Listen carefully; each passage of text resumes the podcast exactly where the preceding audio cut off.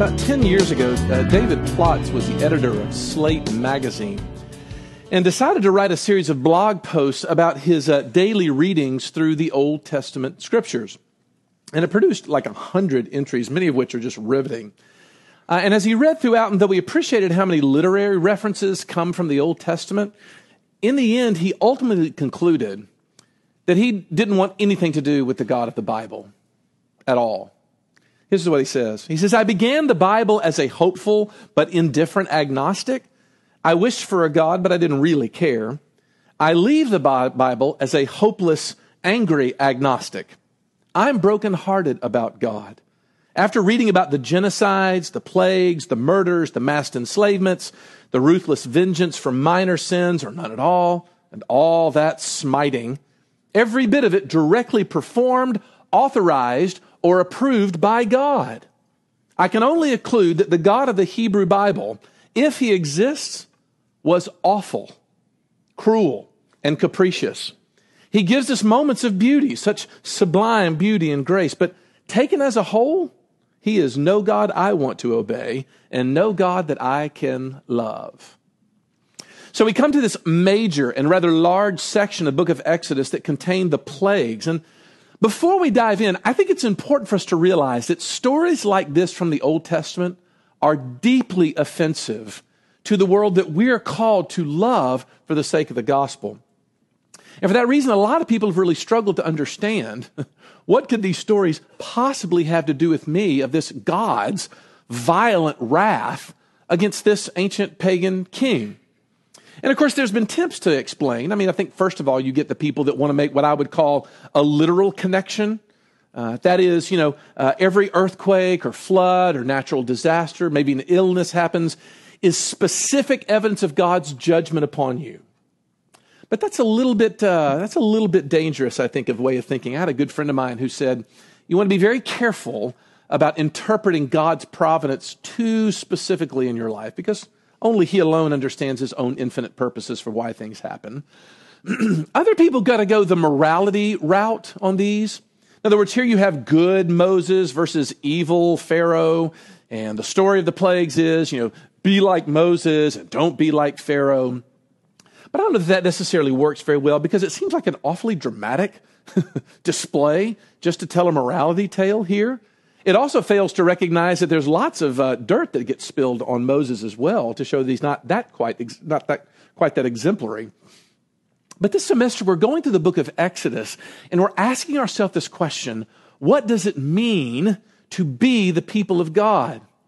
And today we find out that God brandishes his, his, his majestic power in order not just to defeat uh, a global superpower at that time, but also to begin this process of purging his people from lifestyle patterns that they have inevitably picked up from 400 years of slavery. In other words, there is a bona fide exorcism that God is putting on of the evil spirits that have infected the Jewish people's collective consciences since they've been enslaved. And so, therefore, the slaves, the, the, the plagues, I would suggest, show us three different things. They show a sovereignty for God, hardening for Pharaoh, and exorcism for Israel. And those are my three points this morning. Let's dive into this. So, sovereignty for God. You know, most uh, commentators agree that the opening confrontation that Moses has with Pharaoh and th- this whole snake miracle thing that goes on is actually a micro version for the rest of the 10 plagues. All of the basic themes are contained right there. So, what is the meaning? Well, you'll find that ancient Near Eastern scholars will tell you that for an Egyptian culture, a snake was a symbol of power. You might have seen pictures of uh, uh, ancient Egyptian headdresses that have the sort of uh, uh python or, or, the, the uh, cobra on the front of the uh, headdress. What's the point? Well, the point is, is that Aaron turns his staff into a snake in order to show that he's making a direct challenge to Pharaoh's assumed sovereignty. In other words, Yahweh is laying down the gauntlet and saying, Pharaoh, I want to challenge what you think you run your world as. And notice that all the counter uh, sort of challenged by the Egyptians when they turned their rods into snakes as well are met by Aaron's snake swallowing their snakes A, few chapters later, when we find ourselves at the Red Sea, when the water collapses in and drowns all the Egyptians, we'll come to that in a few weeks, it says that they were swallowed by the whole army. That's no mistake there. Because what we see here in these snakes is prefiguring everything that God is about to do in bringing judgment to these captors. But look, but what I want you to notice is, is like all of the plagues to follow, when Aaron's rod turns into a snake, it is what we might call a manipulation of the, of the natural order of things. That is, you know, at this point, Egyptian deities were inhabiting almost every single space of these oppressed people's lives. They were everywhere. There were gods for this, there were gods for that. Almost every aspect of nature was occupied by some kind of pagan deity. So the plagues to follow are God's way of waging a battle with Pharaoh to say, actually, these gods that you've multiplied over all of creation, they actually submit to me. I am the one who is Lord over all those. And I'm going to show you by undoing the natural created order of things. One commentator put it this way. He says the plagues are creation reversals.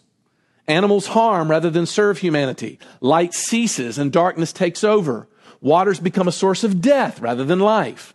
The climax of Genesis 1 is the creation of humans, whereas the climax of the plagues is the destruction of human beings. Look, y'all, this, this is a huge principle because it's if God is demonstrating to Pharaoh, I am the one who is sovereign over how creation works. And the plagues are God's way of saying to Pharaoh, because of your rebellion, because of your rebellion against me, the very world that you think is run by your gods and is going to bring blessing to you is actually under my sovereign control. In other words, these displays of power in these plagues are not like um, arbitrary kind of naked displays of power, like, watch this. It's God saying, no, no, I'm saying something to this culture about their emptiness, which is what? What he's saying to this culture is when you disobey God, you've not just broken an arbitrary rule, but because he's the Lord over creation, you're going to unleash the forces of chaos in your own life because he is the Lord of all. When you disobey me, God says, you violate the very fabric of your own being and therefore the whole world. In other words, there's disintegration in all of life. Like, I really hope you could see this by now because this was a, this was a big turning point for me in thinking about sin in general. Because I suddenly realized that when God talks about obedience in the Bible as a blessing, it's as if the corollary he means is disobedience is dysfunction and chaos. You know, the, the, first application I thought of had to do with our children and child rearing in general. You know, the bulk of what the Bible gives us about raising children really can be summed up in, in a shockingly narrow amount of verses in the Bible. There's not a ton, but you do get things like raise your children in the nurture and admonition of the Lord. There it is. But how often do we enter the child rearing task with so much fear that we inevitably place like all of our hopes for happy lives on the choices that our children make? you know, for years I've watched college students crumble under the weight of their parents' expectations for their lives. It's very easy, oftentimes as a child, to feel like I'm being treated as if I'm an object, something to be manipulated, and not a subject something to be known and learned about and discussed. But here's what we rarely acknowledge living in that fear is disobedience to God. And again, that fear shouldn't just be the, the sort of uh, fear of what God will do if I disobey, but it ought to be some fear of actually working against my relationships with my children if I do. It's that fear. And the truth is, it actually works for almost every human relationship. And one of the things that God demands us to do in our relationship is to forgive each other. And you can make a choice to say, well, you know, I'm, for the people that deserve it, I'll forgive them. You can say that, but God says, watch what happens to your relationships when you refuse. What happens? They begin to disintegrate. They fall to pieces. They begin to erode. In other words, His law is good for us. In other words, it has a physical effects of being almost uncreated. What's the point? The point is, is that the plague stories show us that obedience to God is natural. The law of God is medicine to, to, to us. I always illustrate it with this uh, idea of a block of wood. If you grab a block of wood from a, from a workman's uh, studio or something, and you decide to sort of move your hand along with the grain of the wood, you can experience everything that the wood has its texture, its feel, everything else. But if you turn that same block around and go against the grain, you're going to splinter up your life, won't you? So here's the question What if life has a grain? and it's determined by what God says helps us to flourish. What if God's saying, it's only in my presence that you can be truly alive? And it's not until we see the breakdown of that where we begin to understand it. His lordship is what keeps us from destroying ourselves. So the first thing we see in the plagues is God is establishing his sovereignty over all creation. But secondly, we see that there's also a hardening that takes place for Pharaoh. Look, chapter 7, verse 3 freaks a lot of people out the first time they read it because God says, Look, I will harden Pharaoh's heart. I will harden Pharaoh's heart. And look, this is not the only time that he says it either. Actually, if you look at it very carefully, in the first five of the plagues that go down, it says that Pharaoh hardened his heart. But in the last five of the plagues, it says that God hardened Pharaoh's heart. Now, look, again, for modern readers, this is appalling. Uh, not the least of which is for David Plotz's blogging project. Listen to what he says about this little section of the Bible. He says the key question is why does God prolong the Egyptian suffering? Why would God keep hardening Pharaoh's heart so that he can inflict yet another monstrous plague? Well, God tells us why. Listen carefully, quotes. For I have hardened his heart in order that I might display my signs among them and that you may recount in the hearing of your sons and your sons' sons how I made a mockery of the Egyptians and how I displayed my signs among them in order that you may know that I am the Lord. What an appalling reason. God's causing the plagues so that we can tell stories about the plagues. He's torturing Egyptians so that we'll worship him. What kind of insecure and cruel God murders? murders firstborn children so that his followers will obey him and tell stories about him. Yes, Pharaoh is, a, Pharaoh is a monster and the Egyptians are brutal taskmasters. They deserve to be punished. But what's upsetting is that God takes delight in the plagues. He even performs the last and worst plague, the slave, uh, slaying of a firstborn son, himself. He wants the plagues to continue and get worse and worse so that we'll tell stories about them. And lo and behold, 4,000 years later, that's exactly what we do in every Passover. Plotz is Jewish. He says, not until this moment did I realize that the Seder never notices that God causes the suffering simply to glorify himself. Listen to this question. Who has an explanation for God's behavior? Oof. Look, one of the things that I've tried to stress to you is that when God creates a people, he does so that we can be a blessing for the Gentiles, for the people that are not in this room. And that means that we have to take that question seriously. We have to take this question seriously and say, who does have an explanation for God's behavior? Well, I'd like to take a stab at that. Let me offer two simple thoughts at responding to Plotz's argument. The number one is this. Please do not act as if we are dealing with a slightly faulty, benign, uh, bad leader in Pharaoh. This is the worst possible leader. By this culture standards. Remember, this man has participated, first of all, in the enslavement of a people group based purely on their ethnicity. He's the worst of racists. Uh, he's engaged in a systematic injustice of oppression by making their working conditions intolerable, just on the basis of his mere cruelty. And, and then, thirdly, as if that wasn't enough, he's engineered an infanticide uh, of the Hebrew children. This is the first ethnic cleansing going on. So, no, Pharaoh is not benign. He, he's been hardening his own heart, but it just mean, it means that he's not just evil, he's become monstrously evil. Even his own advisors, by the time he gets to the end of it, think that he's lost it. So the question comes how should God deal with this particular extreme of evil? Or better yet, how would we respond today to just such a tyrant? Well, look, my submission this morning is, is that we see what's happening is that God is luring evil into its own destruction. In other words, God's hardening Pharaoh's heart is his way of pushing his evil actions to the very edges of shock and awe so that it destroys itself. Now, look, if you, if you become a student of your Bible, this is classic God. Um, the more you're going to find that when God deals with evil people, He doesn't always do what we kind of wish He'd do. It's like a precision strike, you know, zap them. What He does rather is, is He allows the snares that the evil lay to reverse themselves and trap the very people who laid them. Let me give you an example in Psalm 35, where King David is praying as he often does about his enemies.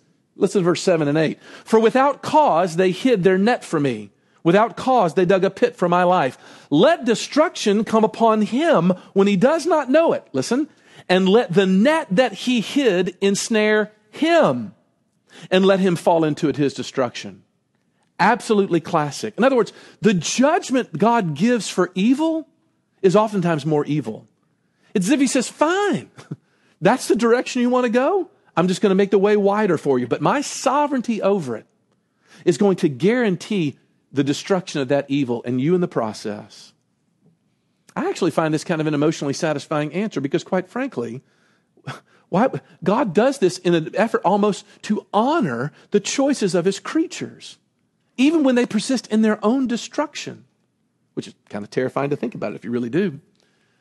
But that brings me to the second thought, because I think for some of you out there, you're smart enough to say, mm, nope, I still don't like it.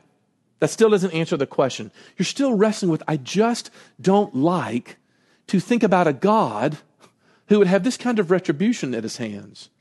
And honestly, I spent 25 years talking to the next generation about their struggles with passages like this. And I thought about this question a lot. And I'm, i think I'm ready to give you an answer. Are you ready? I have no idea. I have no idea. Look, here's the deal.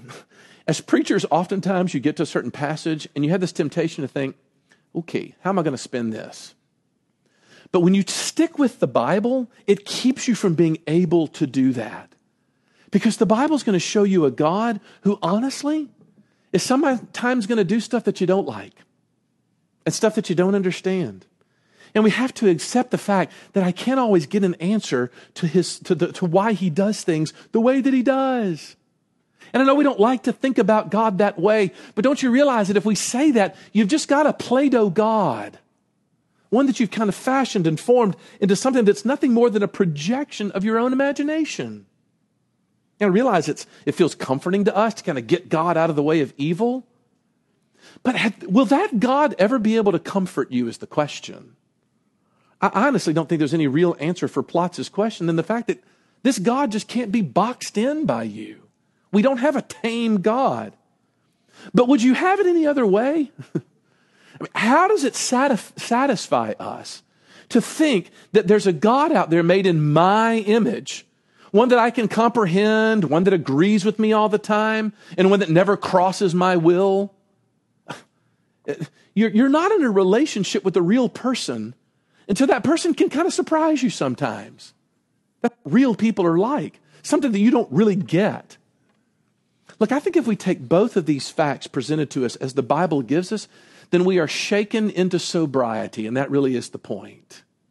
You know, on the one hand, it means that there's a very complicated relationship with my continual refusal to get humble about what God would have me to do, and with the way that God is making the path wide for me to let me experience the effects of that. It's complicated.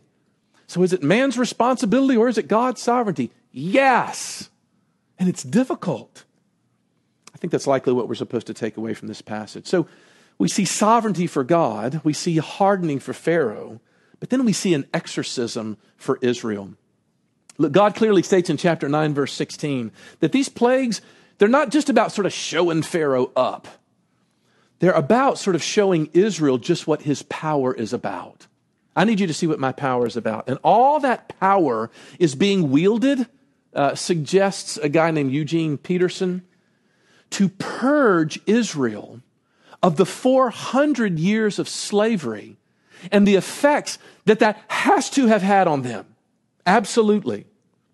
Look, for the Jews, uh, th- th- this absolute and ruthless power of the Egyptians, that, that was the only game in town. It was the only life any of them ever knew. Like Abraham and Isaac and Jacob, those are distant memories, if they remembered them at all. How is Moses not only going to free these people from their chains, but also from the intellectual, the psychological, even the material effects that living that long in Egypt have inflicted on them? How do you get them out of that? How would they go about going to their new country and not reproducing the Egyptian way in their own new country? That's the question. So that they don't end up oppressing weaker people as well, which, by the way, is what happens. The generation that lives underneath oppression turns around and becomes oppressors themselves. Happens in families, happens in nation states. Look, you can see this working out, I think, in the pattern of the plagues. Uh, there's a commentator by the name of A.W. Pink who suggests that the, the, the, the, first nine plagues lay out in sort of common themes. Uh, the last one will actually deal with by itself next week. But he says the first three plagues deal with the comforts of the, uh, of the, of the Egyptians. You know, he deprives them of water to drink and wash in. Secondly, invades their homes with frogs. And finally, have lice that attacks their persons. Um, you know, the second set of three, sort of God lays his hands on their possessions, right? Uh, for the first time, they've got flies that corrupt their land that they own, that destroys their cattle in that next one. And then in, the, in number six, it goes after their persons again by taking away their health with the boils that they broke out in, these terrible sores. The last three, Pink says, deal with desolation and death. You know, more plainly kind of evidencing God's direct hand. You know, the hail comes down and destroys all of the plants and the cattle. Then next you get the locusts that come and consume all the vegetation that wasn't destroyed by the hail. And finally, in number nine, you get darkness that gets sunk into the entire countryside because of God's wrath. And what I find interesting about those three is those are honestly the three things that will shake anybody, won't they? Your comforts, your possession, and the idea of death. Think about that for a second. You know, you, what happens when your comforts and your, your, health are kind of removed? I, did, I didn't talk about it much, but there was a couple of uh, years ago, 10 some odd years ago, when I went to the doctor with a fever that wouldn't go away. And at one point, the doctor was like, you know, if this thing doesn't go away in the next week or so, I, I want to do a scan of you and, and we'll get some tests and blah, blah, blah. I was like, blah, blah, blah, blah, blah. Why do you want to do a scan? He goes, well, some of the symptoms that you have might be example of tumor fever. And I was like, okay, hold on. Tumor fever? What are you talking about? And he was the one who used the word cancer. Some of you have faced that. I think you'll know what it was like for me for about the next week and a half while I lived under that sort of idea. Oxford looked completely different. My family didn't look the same at all. My thought life was completely reorienting. Why? Because once you sort of deal with people's comforts and strip those things away, you begin to find a lot of the world looks a whole lot differently, does it not? You know, secondly, when your possessions get threatened, it'll reveal your idols as well. I thought about that, what happened, you know, what, 14 some odd years ago when Katrina came and decimated New Orleans. And we all watched and we condescended a little bit, didn't we? When we saw that city just devolve into absolute chaos and thought to ourselves, oh my goodness, those people in New Orleans are crazy. But do you really want to put yourself up against if you had all of your water, all of your electricity, your homes destroyed, that you would do any better?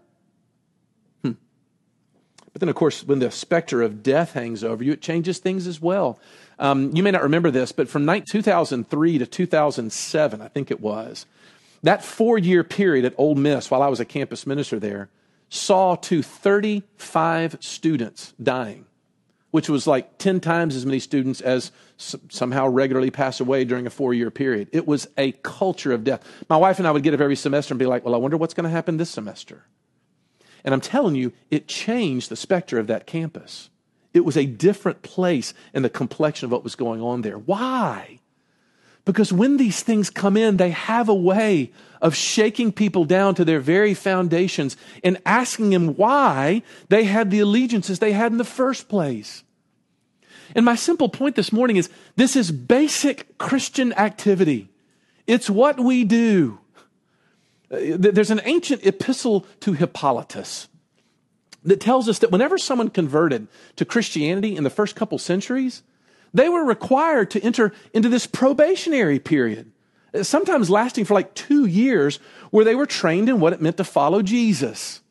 Why? Because they wouldn't even let them take the Lord's Supper without going through and realizing how much their time in the gutters and their time in the, in the, in the brothels and the streets and the schools had completely colored their imaginations with things that God needed to purge and not understanding what it means to have Jesus as Lord. Look, it's worth a Christian, it is a Christian task to ask the question, how am I living with the Egyptian way? Am I living in that life? Look, so what does this mean? Well, what it means is, is that the effects of slavery for the people of God, it goes so much deeper than we oftentimes realize. Otherwise, we'd have had our problems worked out by now. So the question for us as, as, as an embodiment of the people of God is what plan do you have in place in your life to begin to work through that? What is going on in your life to tend to your own exorcism, to the purging of these, these things that infect our hearts and therefore our marriages and therefore our families? And oftentimes it's amazing that maybe I might think to myself, I should go maybe talk to somebody about this. I don't know whether it's generational, but I find it fascinating how often when you suggest to someone that, I don't know, maybe, maybe you should go see a counselor about this, that someone's like, whoa, I mean, I, I don't have problems now. Truth of the matter is, is sometimes in the past process of dealing with these things, we got to go have a plan, or we might speak to somebody. You know, in The Lion, the Witch, and the Wardrobe, the Pevensey children, you know, sit down with the, with the Beaver family to hear about Aslan, and they're shocked to find out that this Aslan, the Lord of Narnia, is a lion. So that one of the children looks up and says, Well, a lion? Is he safe? Mr. Beaver says, Safe? Who said anything about safe? Of course, he isn't safe. But he's good, I tell you. He's the king. Look, here's the deal. this God of this God of the plagues is not safe but my question in finishing this morning is how can that God be not safe, but also good, the way that Lewis is saying through the mouth of Mr. Beaver? I think the answer is simply this that Jesus comes years later, and you know what he spends a lot of his time doing? Miracles. I had one commentator said the miracles were unplagues. They were plague reversals. He was coming in to undo the havoc that sin had caused. And he made a point to show that he had utter control over what we call the natural world, which is why it's significant that when Jesus died, the whole countryside was, was plunged into darkness. What's he doing? Jesus is absorbing not just 10 plagues, but the ultimate plague of his father's wrath. Why? So that you and I could face the little plagues. Because, because we don't have to face the ultimate plague of God's justice, I can come and deal with the fact that he's not safe. That there are times, like with the Apostle Peter, where he looks at him. I was reading this this week. He looks at Peter and he's kind of like, Peter, when you were young, you went to places where you went. But there's going to come a time where I take you by the hand and take you to places you don't want to go. Where does Peter find the courage to all of a sudden become a preacher like days after that conversation?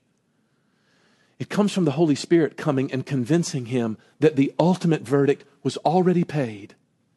The big capital P plague was absorbed and neutralized. And because it was, I can march out and deal with this unsafe God. Hmm. Do you have that hope? Is that something that describes you? Let's pray. Then, Lord Jesus, if it does not, then our only hope for surviving the story of the plagues is to cling to you. And we came here this morning for just that.